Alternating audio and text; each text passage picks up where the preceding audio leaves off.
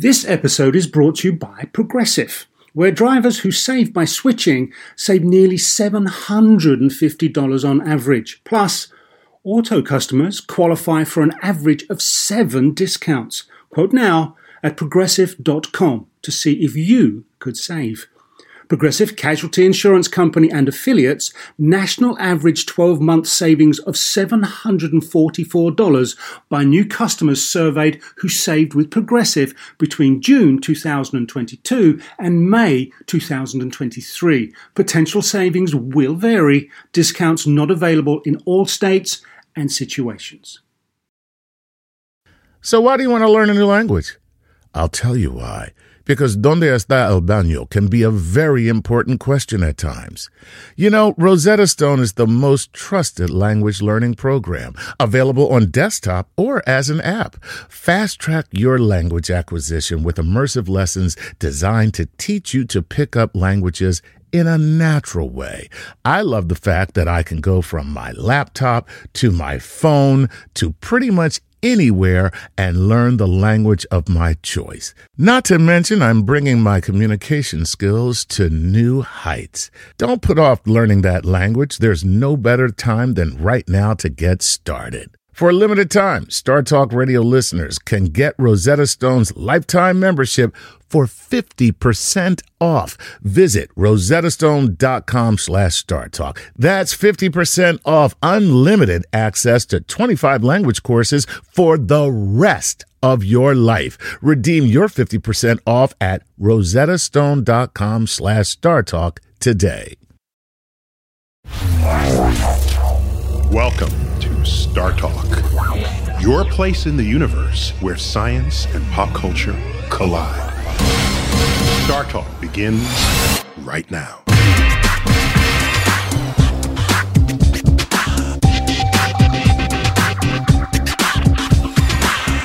I'm your host, Neil deGrasse Tyson, your personal astrophysicist, and this is Star Talk. This is Cosmic Queries edition. Yeah. Cosmic Queries.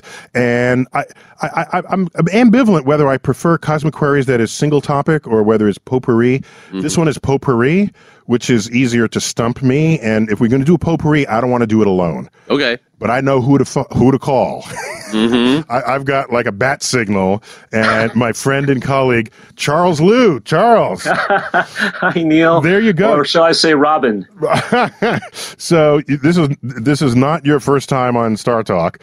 It's your your nth time on Star Talk, as we say. that means you've lost count, and it's some some large number algebraically. Mm-hmm. And so, uh, Eugene, we we have questions that come to us over our Facebook pages and our and our and our uh, Twitter and, and other outlets, and and sometimes we can g- gather them into one topic, but other times we can't. And this is the potpourri. And so I've I have not seen the questions. No. Eugene is going to read them and you and I are going to try to answer them. That's what this is. And if we can't, we just say we have no clue. Go on to the next then one. Then I will answer it. if you don't don't know, I probably know it. And and Charles might and I might not even agree on an answer. That would be kind oh, of fun. We'll see. That would be awesome. Scientists ever disagree? Just kidding. so let's do this. Okay. All right. Uh, what do you have, Eugene? Well, this is uh, from Patreon. A Patreon. Oh, wait, wait, by the way, just quick, uh, our Patreon supporters are one of the the categories of Patreon support gets your question asked first. Yeah. So I don't know what that's worth to you in supporting Star Talk, but that's how that's what's going on there. And the reason why I have Charles is Charles knows so much about random stuff. like spooky amounts of random stuff. Mm-hmm. Is that, that, good or bad, Neil? It's it's both. we'll find out what you know, and then I'll let you know if it's good or bad. All right, there you go, Eugene. You you're the adjudicator. Go. Okay. Uh, Kelia Silvis asks, oh, and Jeremy Kaiser together from Minnesota. They ask. And they are Patreon supporters. Thank yes. you for your support. Thank you. Will asteroid mining ever be financially viable from a purely business standpoint? Ooh, let me answer that, and then Chuck might have a have a have a have a uh, additive to that. Mm-hmm. I, I, did not believe that it could be financially lucrative because if there's gold on an asteroid, mm-hmm. then you go get it. What did it cost you to get the gold? It, probably more than the whatever thousand dollars an ounce it's going for now. So what's the point? until I spoke with asteroid mining people who said in the fu- in the future we're going to have operations in space, manufacturing in space on the moon, on Mars, at at at uh, the gravitational balance points, the Lagrangian points, and they will need raw materials. And so you would go mine the asteroid, take the raw materials to these other places, and then you don't have to go in and out of Earth's atmosphere in our gravitational well. Is that about wh- where you said on this, Charles? I think so. Uh, so within, say, 30 or 40 years, it won't be feasible. But as soon as we get manufacturing in space, it will start becoming economically more feasible. Is there an amount of platinum that an asteroid could have that would make sense to bring it back to Earth? So I've thought about this, and let's say there is such an amount, and then you bring it back to the Earth. What does it do to the platinum market? It completely drops the price of platinum. Okay, so now watch. You say, well, that's bad, you might say. However, if the price of platinum drops, or anything that's previously cherished and in rare quantities, creative other things you can do with that material start to gurgle up in the on the landscape of innovation.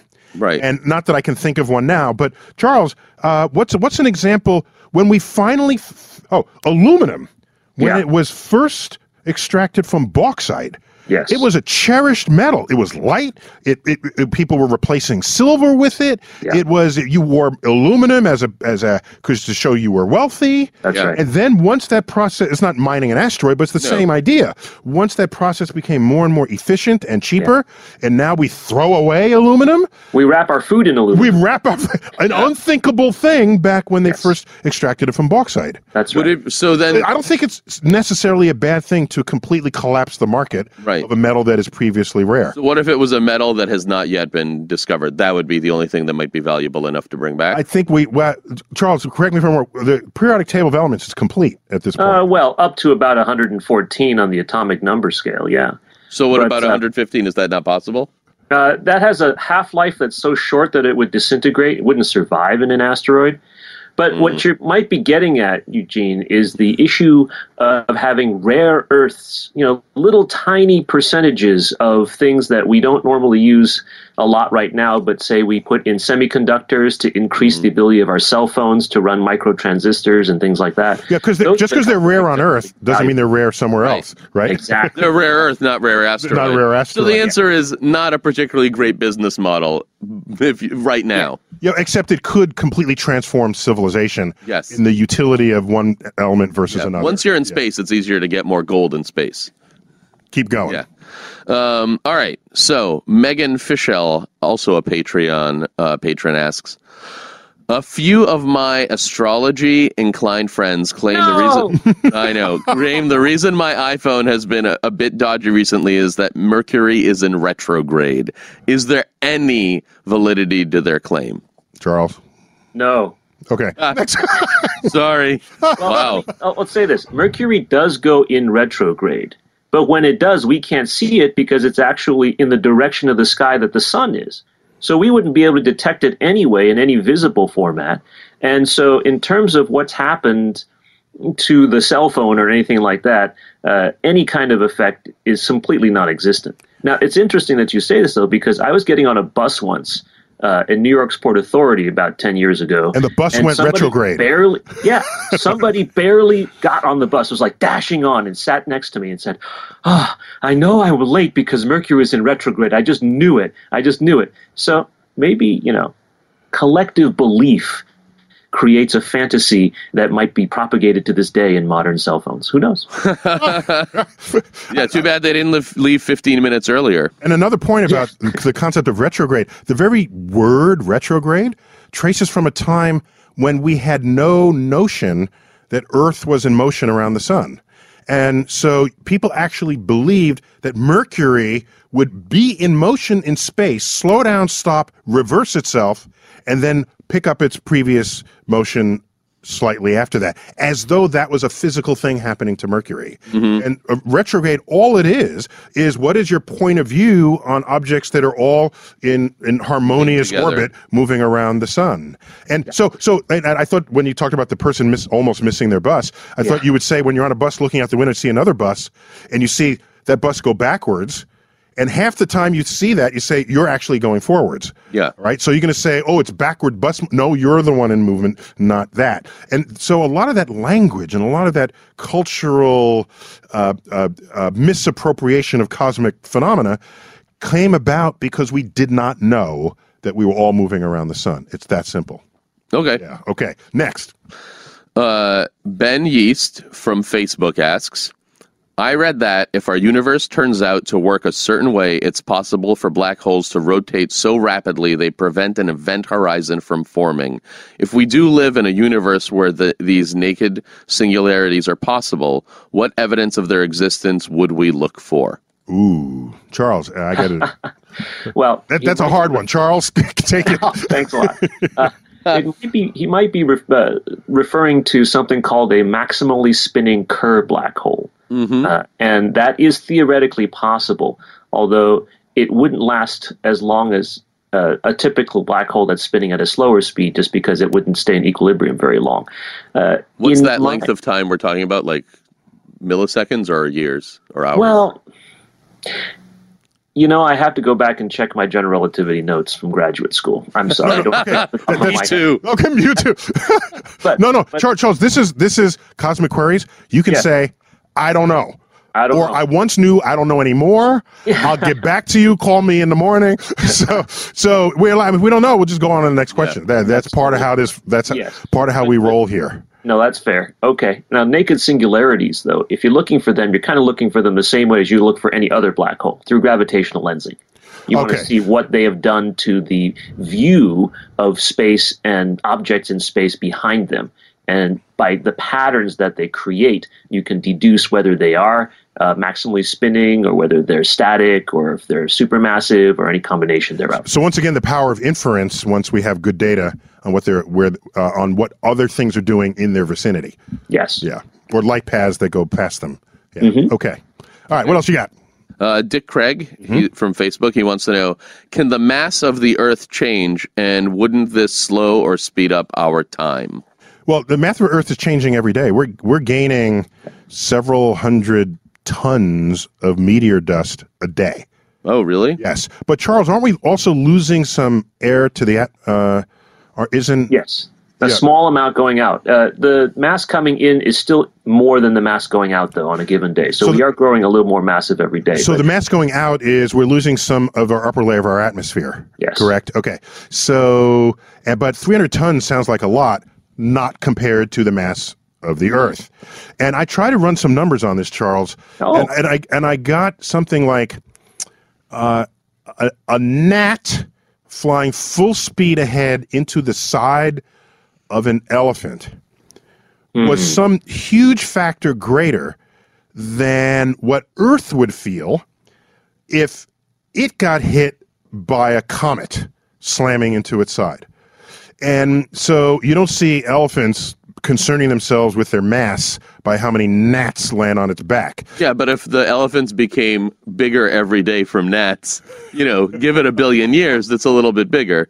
Yeah. Okay. All right. So let's answer that question, Charles. So Okay. Uh, make the Earth a little more massive. So, All so right. what? Well, now, what Earth do you get? is six times 10 to the 21 tons, right? Okay. If you add 300 tons a day, that's what? A million tons a year?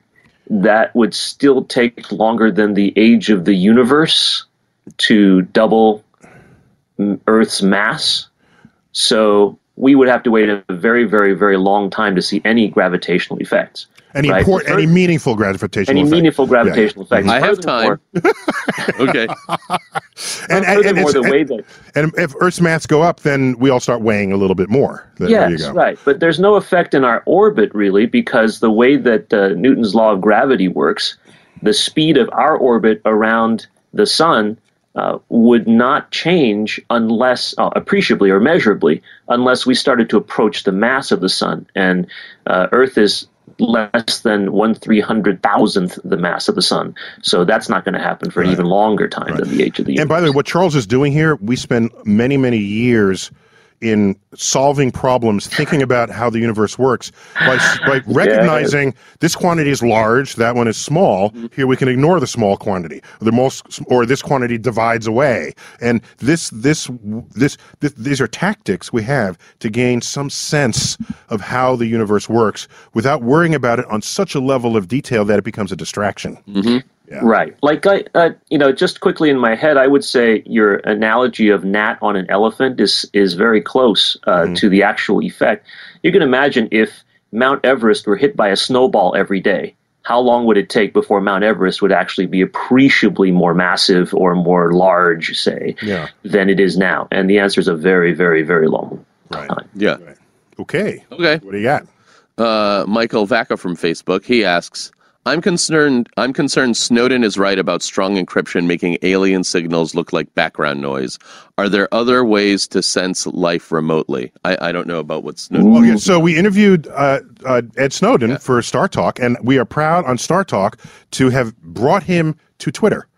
And so I had the very first conversation with him on Twitter that he promised he would do on air with us. And so in that conversation with him, we talked about encryption.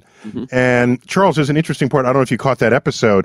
So encryption. So hold encryption aside for the moment. Let's look at uh, a JPEG, uh, a JPEG or MPEG. So what does it do? It it it takes a signal that otherwise has a lot of information in it, but maybe not so much, and it somehow combines uh, content in a way that reduces the total information a little bit, but retains as much as it can so that you can um, uh, minimize the size of the signal as you transport it. Okay, so in an image of you right now, there's a large white area background. I can represent that mathematically rather than having to retain all the details of that. And my mathematical representation is more efficient to move through space, through anywhere, than if I represented the whole thing. So, so there is a hypothesis that an, a sufficiently intelligent alien will take their signal and JPEG it so effectively and so efficiently, if I can use that JPEG as a verb, that there'll be no discernible information left for someone to reach in and decode it. And so they're perfectly communicating with one another all the time, but we trying to eavesdrop will think it's completely noise.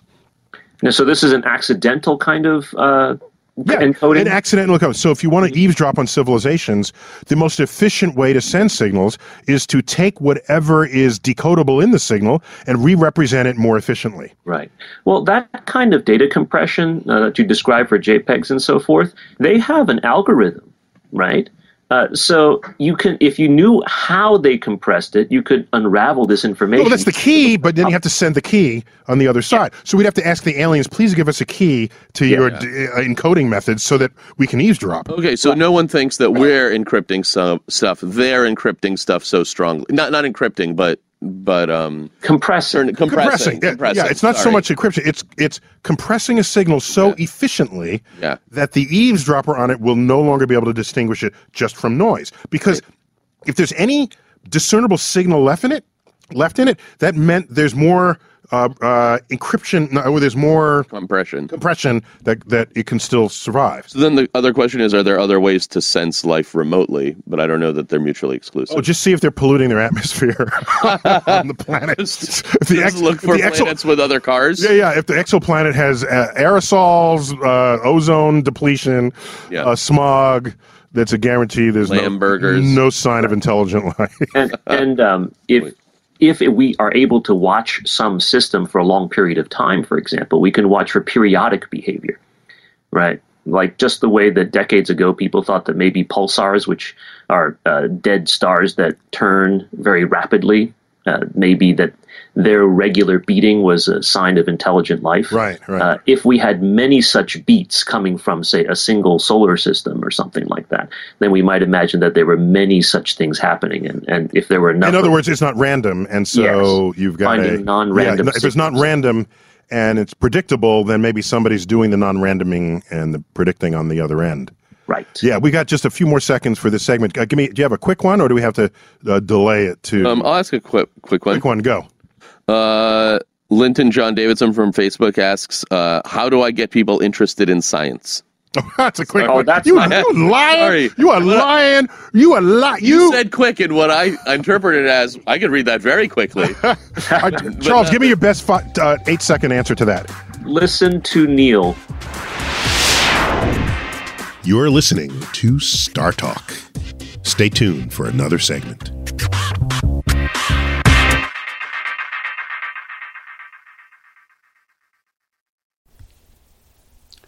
This podcast is supported by FedEx. Dear small and medium businesses, no one wants happy customers more than you do. So you need a business partner just like you, like FedEx, who understands your passion for serving your customers because they have the same commitment towards you. That's why FedEx offers you picture proof of delivery, packageless and paperless returns, as well as weekend home delivery to 98% of the US on Saturday and 50% on Sunday.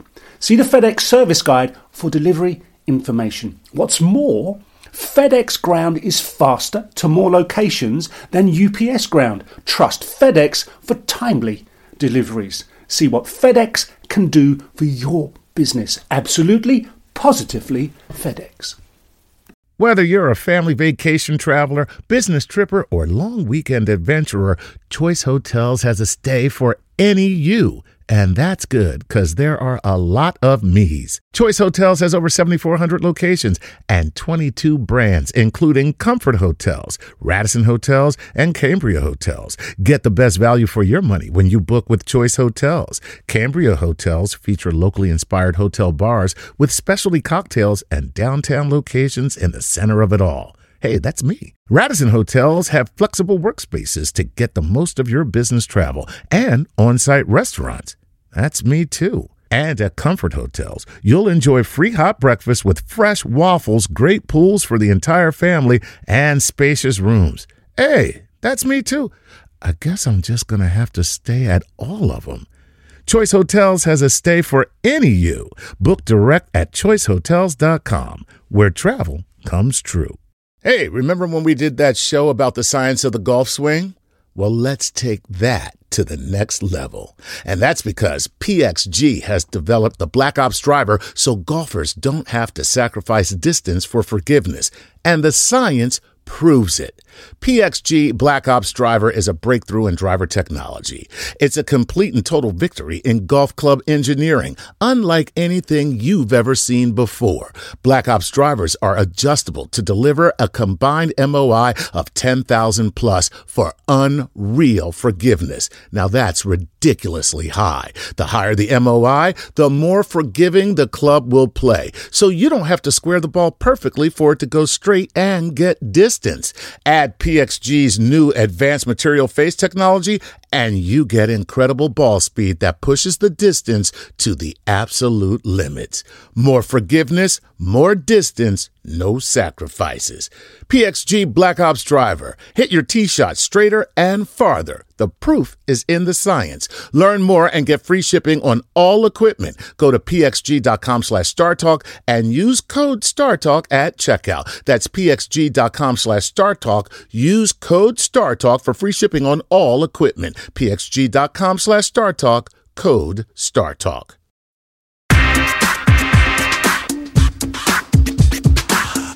Welcome back to Star Talk. Here's more of this week's episode. Matt Alley from Facebook slash San Antonio asks, trillions of years in the future when the universe is in its final whimpers, how might an advanced civilization be able to hold on to survival by harvesting energy from the last remaining celestial bodies? Ooh. Wow. Well, Yes. it wouldn't be They're talking about a future where all the gas that currently coexists with stars has been turned into stars, and the stars one by one start to burn out. hmm And so when you go some trillions of years into the future, they will be the last civilization on the last planetary system around that last star. So, Charles, what are your reflections on that?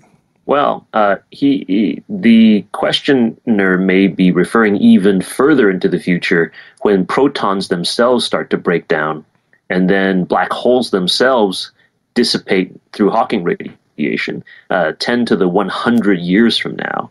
Uh, in that case, then there's really no way to harness that energy because it's all kind of waste heat, entropy, and so forth.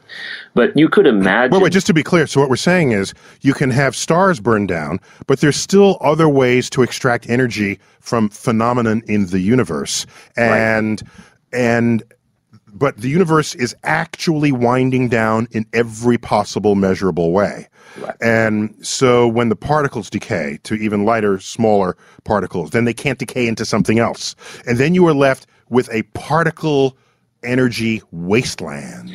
But is it is it possible to have some sort of artificial planet that you live on that? No, no, that, that's that, this is the this is the deep part about it because anything artificial meant you created a thing that has a metabolism and a source of energy Yeah. to drive it. And the energy will be that you- completely gone. The, the very fact that you would claim to be alive in that situation, you you are producing energy. You have a body temperature above air temperature. You you you are a machine. Thank you. You you can, and even when you die, you're there's a you're a, a, a Right. microbial machine with your molecules are still decaying. There won't be enough dead bodies for this artificial planet to keep eating. Oh, is had- what you're had- saying. uh, Charles. Yeah, how about the dead body energy source? Well, you could do the best you can, but in the end, once you get to the true heat death of the universe, uh, there's really nothing you can do other than, I don't know, maybe start a new universe. Aha! So there is a solution, and it's to start a new universe. I universe. didn't invent that solution. You you should uh, refer to one of Isaac Asimov's great short stories called "The Last Question." Oh, I think it's really really profound and deep. He wrote it very very well. okay, all right. I, I think I've read that long ago, but I'm going to pick it up again to Yeah. find out. Right. Thanks for that reminder. So create a new universe. Create a new universe. I don't know if it's trillions of years from now that science might exist. All right. All right, What else you got? uh, I have more. Okay, Jazz. Uh, that's uh, Jazz Gonzalez asks. Um, hypothetically, if someone was to successfully create and open a wormhole to go back to a past time, would that wormhole continue to suck in atoms and the environment around it, eventually imploding and possibly destroying the universe around us? Yes.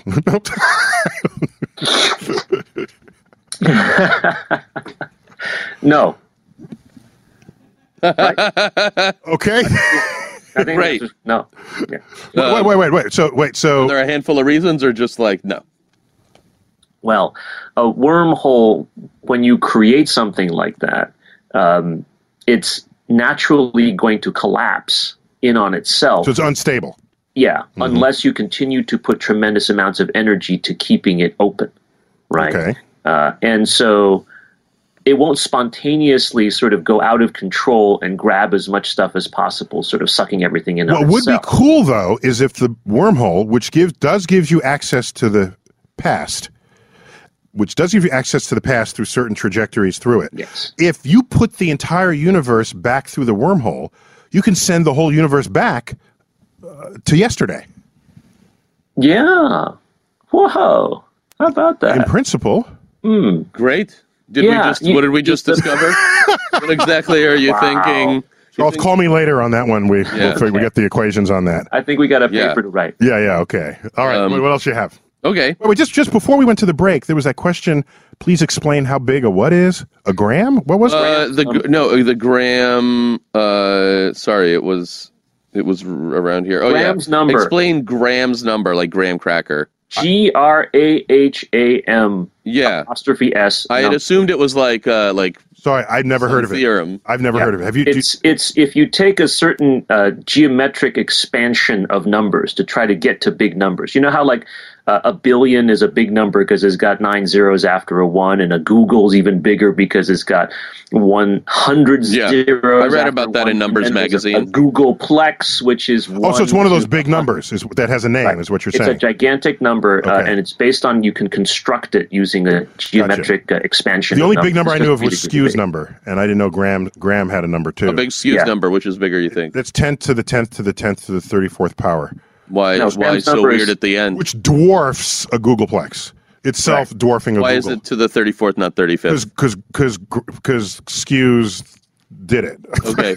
no, no, I don't know. I mean, they come up with these numbers. That's what I'm saying, and Yeah. it has surely has some significance in mathematics Right. that I cannot glean Okay. at this point. Right. Now, All right. Graham's number is actually way larger than even Skewes' number. I don't know exactly how Three it's times as large. it's tw- it's twice as big. like this big. Right. It's very big. if uh, what I have heard is that if you take um, all the numbers that Graham's number would take to write it out in, in actual physical form, even if each number, I mean, each numeral, digit each- each the number numeral. Were smaller than an atomic nucleus, there would still not be enough room in the entire observable universe to hold the representation of Graham's number. It's a very big number. Yeah. Thank you, Eugene, for confirming Yeah, yeah. that fact after Charles just explained how big it was. now I really have a sense. It sounds quite big. Okay. All right, what else Um, you got? All right, uh, let's let's go. All right, uh, from Eddie from Godley Texas asks uh, regarding the Fermi paradox. If aliens do exist, which of the possibilities do you think is the most likely scenario? I, Charles and I will trade off on this. I would say the most likely scenario. I have two most likely scenarios. One of them is that they have actually visited Earth. Well, do we Inclu- need to explain to people what the Fermi paradox is to begin with? You're Neil? right. That's probably a great call. You're right. I yeah. thought I thought Eugene would do that though, but No, Sure, I'm assuming it's uh, the ways aliens might have exist or visited. No, no. So if you, you can run the numbers on this, and if aliens are like humans and live as long as humans do and are ambitious like humans, then they might have a space program, and then they would go colonize a planet. Yep. And then that colony would then build its own space program and colonize two planets. And then those I would two, have colonized two planets. Oh no! So so we that's- we're one planet. We colonize two planets. Each of those two planets colonize two planets. Oh, I all right. see. Mm-hmm. So you it's it's two to the nth power, which grows rapidly. It's it's an Yeah, yeah. exponential. And it turns out you can occupy every single planet in the galaxy in less time than it takes for you to evolve from one species to another. And so, in the, under that calculation, if there were intelligent aliens anywhere who had this ability, where are they now? They should be pitching tent right next to us. And Enrico Fermi, a famous Italian physicist, uh, proposed this question. So either there are no aliens out there, or there's some other explanation for why we don't see them. And so I have two explanations. One of them is th- they came to Earth already and and saw uh, humans and concluded there's no sign of intelligent life on Earth and left. Okay, had did have one. Then another one is maybe they landed the same day that Comic Con was happening, and so nobody So they're in San Diego. in San Diego. uh, but Charles, do you have a do you have a, a less comical answer to this question? This Oh. very serious question. Well, um, one of our colleagues, uh, Steve Soter, actually told me this idea. But Steve Soter co-wrote both Cosmos Yeah. series in 1980 and the one that I that I uh, hosted. Go on. Yeah. Um, Steve said that it's possible that once intelligent civilizations achieve the ability to colonize, they wind up all destroying themselves before they successfully do the colonization. Uh, if you can, for example, create a spacecraft that can go some tremendous speed, a 1% the speed of light or something like that, you're too tempted to use it as a weapon against your enemies rather than doing something productive like exploring space. So I think that I think the annihilating argument was even more subtle than that. It was whatever is the gene for expansionism. If I expand to here and you expand to there, I also want to expand to where you went. Right. And so you have overlapping borders of expansion, and that is has the seeds of its own undoing. Right. So You it have creates a- so like annihilation before we see them. So we, in that scenario, are doomed to to self destruction at some point when we get sufficiently advanced enough uh, technology to do so. It's a very sort of the depressing. unidyllic Star Trek, is what you're describing. Yeah, yeah. and, and I think Eugene's hit the other one that I think of, right? Is that uh, aliens are sufficiently benevolent that they hide and disguise whether or not they're there so that they allow us to develop and become citizens of the universe in a cheerful That and so beautiful, Charles. Or, I didn't invent it. or we are their computer program and uh, somebody's PhD thesis to create a Yes, universe. we're, we're the I mean, dish. Yeah. How long would it take us? Like, how long do you think before humans could col- like actively colonize some other? You'd have to colonize it on a level where then you become another civilization that needs no reference back to the original. So we speak English Yeah. in the United States because colonists came from England. Yeah. And and so England, in a sense, landed on the moon because descendants of their colonies did that. Right. All right. So you you, have to become a self sufficient thing and not just still on the dole. But meaning how li- so how likely is it that there's civilizations like ours that just also can't colonize? That's the because we're too stupid or too ineffective to know how. but uh, and then there's other ones like that too. Yeah, I don't I don't see any signs on our horizon that we are that kind of civilization. That we're going to occupy every corner of the galaxy because we're that awesome. I don't see that happening. All right. Next question. What do you have? Okay. Ronald James from uh, on Facebook asks, "How fast is the universe expanding from an Earth-centric perspective in light years per Earth year? Also, how fast is the rate of expansion, same units, increasing due to this dark energy junk?" Yeah, Charles, you have those numbers on in your head? I don't, I Well, don't the have them. current the expansion rate of the universe, uh, astronomers refer to as the Hubble constant, right? Which is 73 kilometers per second per megaparsec. Uh, and if you do the proper unit calculations, that just basically means that we are expanding at about 114 billionth of our own diameter per second. time. Oh, okay. So every Yeah. year we So every expand year one we are fourteen billion. expanding 114 billionth of our current diameter. Gotcha. Okay. Yeah. You have that. I did you, the you- calculation. You agree? Yeah, you agree. Yeah, yeah. Okay. when you weren't sure, I was like, I okay. By the way, you can imagine growing anything at that rate. Yeah. Right. What grows at one fourteenth of its size? No, one fourteen billionth of its size per year. Hatred. So that is so that, that's the rate at which the universe is growing. Okay. So good way to think about it, Charles. I'll, I'll use that again for sure. Yeah. Okay. Ocean uh, McIntyre asks Could neutrinos and their oscillations play a role in detecting, mapping, and understanding dark energy? Ooh. Total. 100%. Yeah. Um, Neil, you want to explain neutrino oscillations to people? Yeah. So neutrino, they're different species. it's like Call. I like the answer of yes. And then I'm like, no, yeah, but I wonder, other than on Star Trek, where you create a net and then you can see the invisible alien, but how else does it work? so neutrinos is one of the are one of the fundamental particles of the universe. Uh, neutrinos don't decay into some other kind of particle, so that's we consider them fundamental.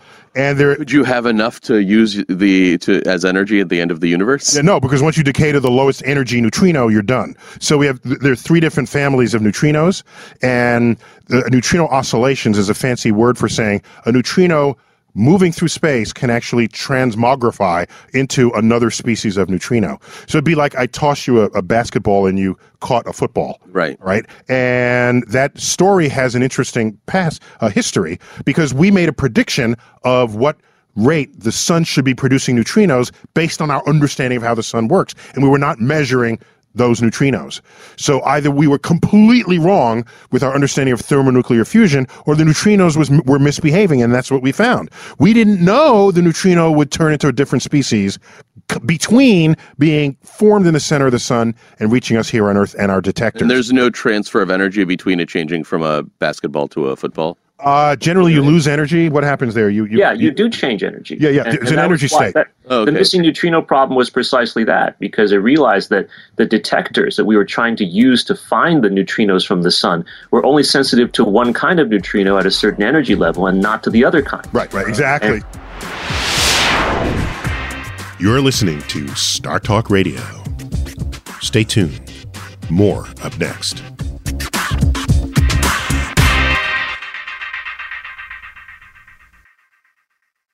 There are over 75 million monthly Tubi viewers.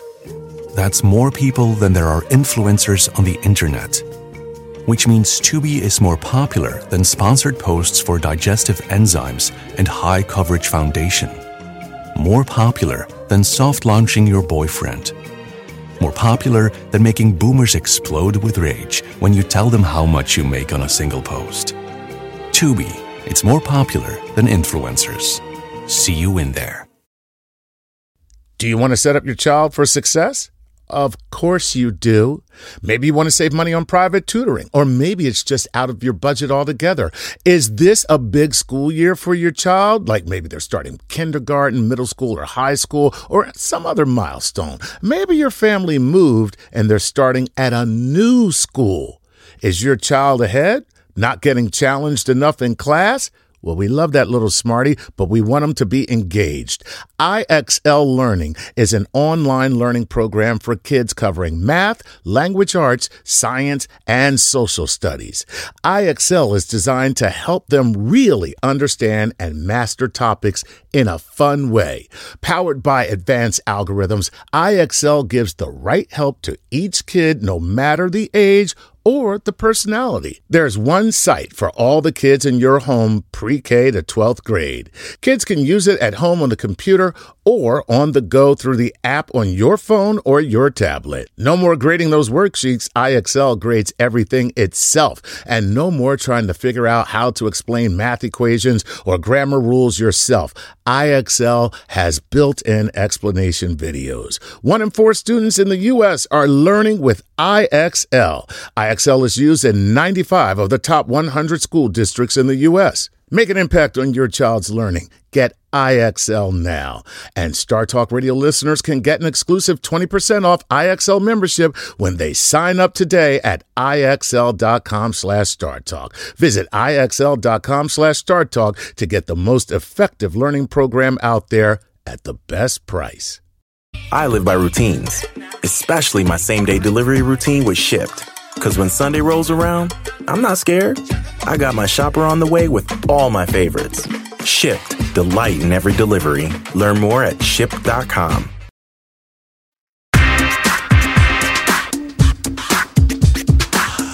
Welcome back. Here's more of Star Talk. James Coultus from Twitter asks, "What are some of the most exciting astrophysics discoveries we've made in 2015?" Oh, well, the New Horizons flyby of Pluto, Pluto. Pluto was Uh, rocking the whole year. Dawn's flyby of Ceres.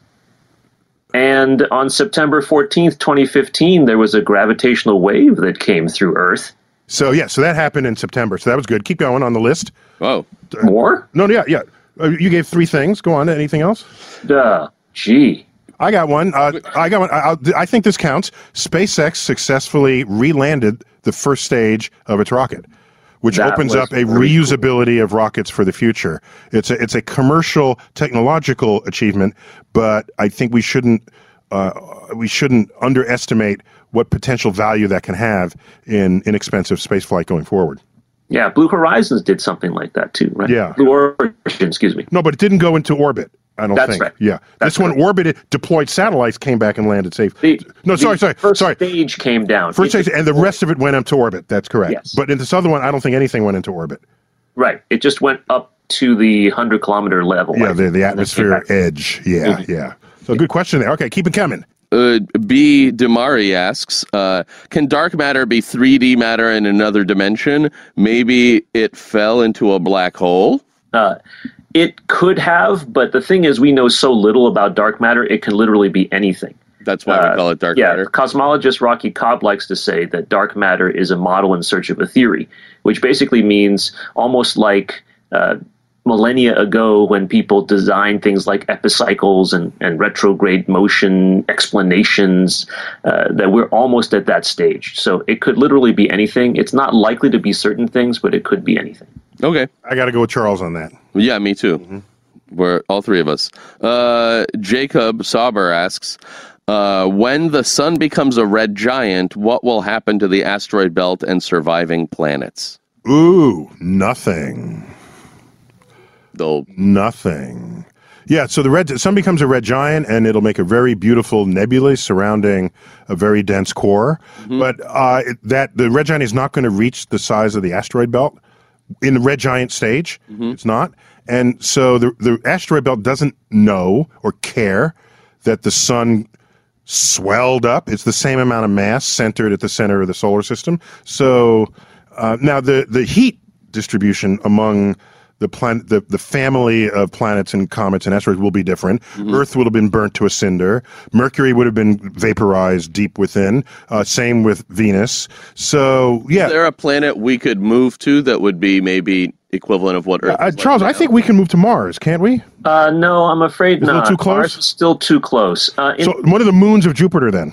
You perhaps. might do all right in the moons of Jupiter, but there is still a big solar wind, right? Remember that the process of becoming a red giant takes hundreds of millions of years. And so, in that process, as it grows, more solar material will slough off. And if there's too much of that, it will still blow away atmosphere and things like that.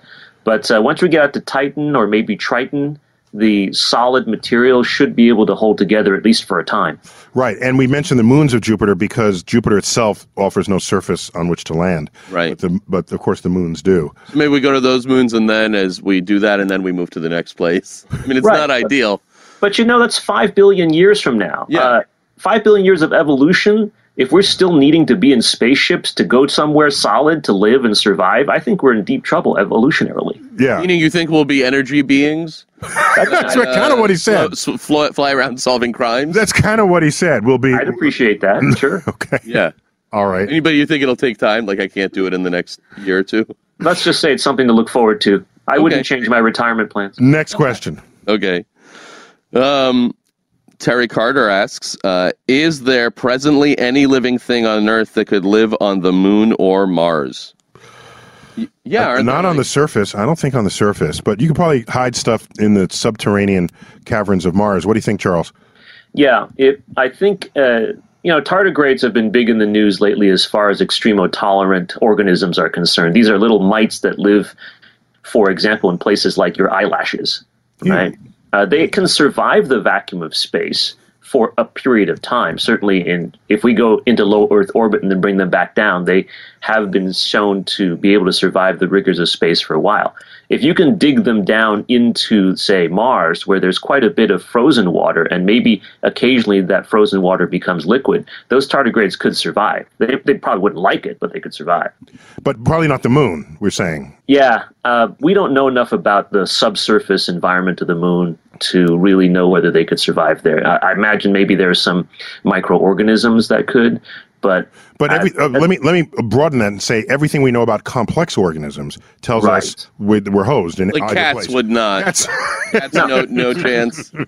right not. No. no cats. We're under the five minute warning, Okay. and with this, we're now the lightning round. Okay, Okay. Charles, it's uh, uh, we're it's soundbite answers. We're gonna get as many Okay. through. Okay, ready, go. Okay, Thomas asks If a W hole entrance exists within an object's sphere of influence, does it affect objects on the other side? I don't know. Uh, Charles, Yes. Yes, but we don't know how yet. Okay, Okay. next. The teen poet asks Is it possible to use gravity to manipulate the flow and speed of light and therefore outspeed it? No. Okay. I agree with that. You can't beat a light beam anywhere unless you. you Not even beat- if you're riding a, you're a light beam riding a gravity wave. No, no, you can. You know, if you ride, uh, you can't surf a gravity wave to go faster than the gravity waves. No.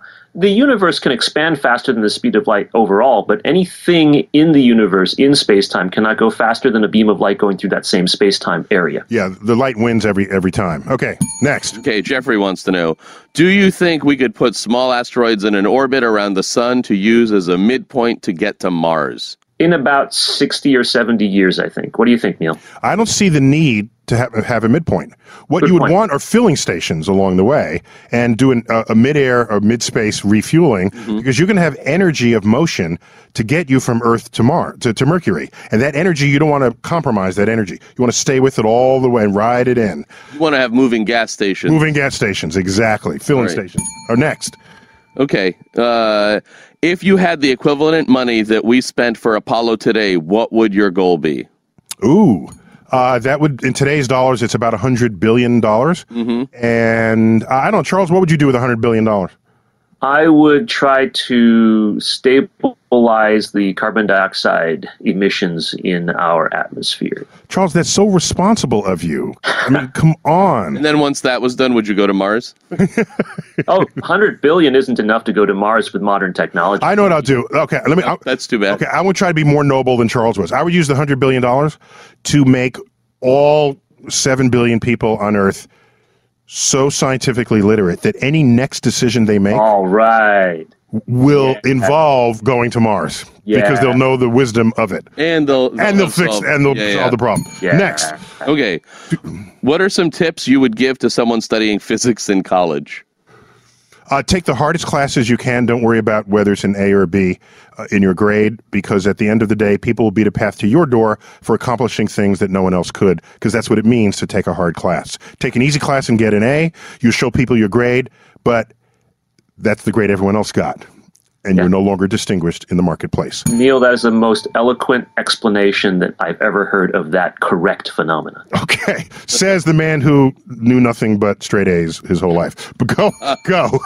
why why do all the planets orbit the sun in the same direction? Ooh, so there, uh, back in the mid 1700s, this was a this we think that was solved by some great philosophers back then. One of them was it Laplace. Uh, Yes. Yeah, yeah, it's Laplace. So it's called the nebular hypothesis. You have a huge cloud, mm-hmm. out of which you will make the solid stuff from collapsed pockets within it. It rotates. Everything in the universe rotates, and as this cloud collapses, it speeds up pockets form, and therefore everything that forms from that cloud will rotate with the same sense of direction as everything else. And so so so potent is that understanding that when something is moving in a weird direction relative to it, that tells us it has a different origin and it's interloping through our own solar system. And it's really, really cool. I think that is Charles, do I get your amen on that? You're right, unless maybe something in the solar system whacked something else in that solar system. Yeah, you can get whacked in the solar system. if a moon hits another moon, something could go it could go different. I didn't know you work for the Sopranos. Yeah, okay. Hey,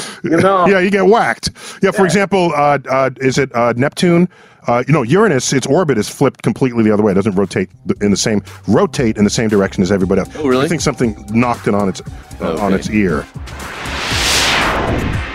You're listening to Star Talk. Stay tuned for another segment.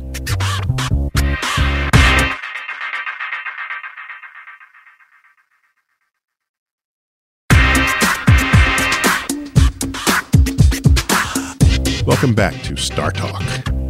Here's more of this week's episode.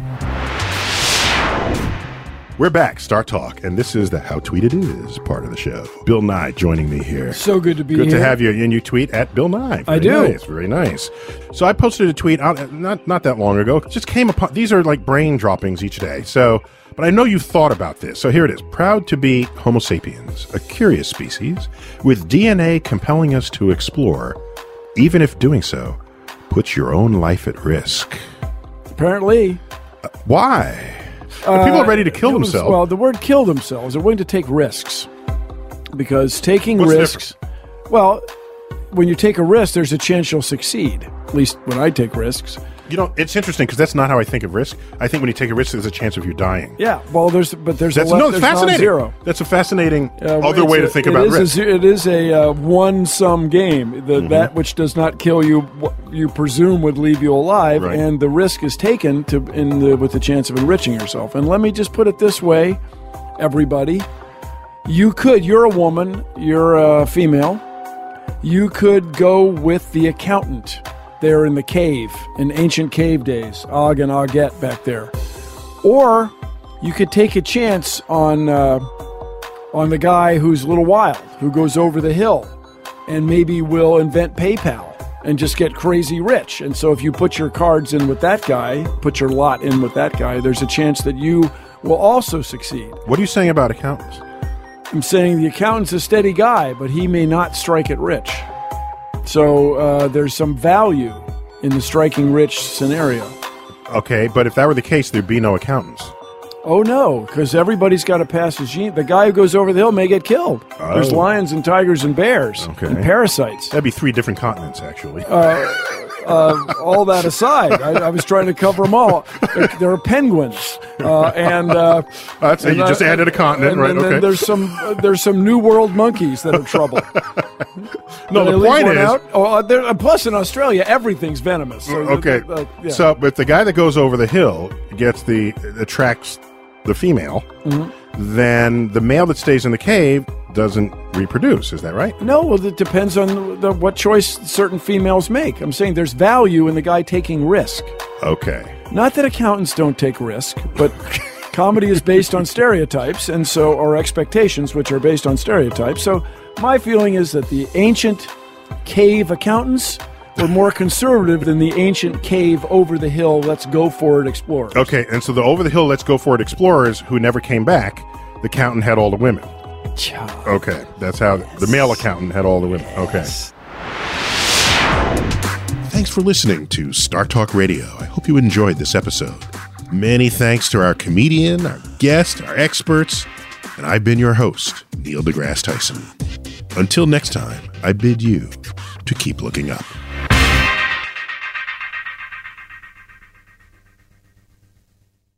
If you're shopping while working, eating, or even listening to this podcast, then you know and love the thrill of the hunt. But are you getting the thrill of the best deals? Rakuten shoppers do. They get the brands they love with the most savings and cash back. And you can get it too. Start getting cash back at your favorite stores like Nike, Walmart, and Zappos. And even stack sales on top of cash back. It's easy to use and you can get your cash back through PayPal or check. The idea is simple. Stores pay Rakuten for sending them shoppers, and Rakuten shares the money with you as cash back. Download the free Rakuten app and never miss a deal. Or go to Rakuten.com to start getting the most bang for your buck. That's R A K U T E N. At Capella University, you'll get support from people who care about your success. From before you enroll to after you graduate, pursue your goals knowing help is available when you need it. Imagine your future differently at capella.edu.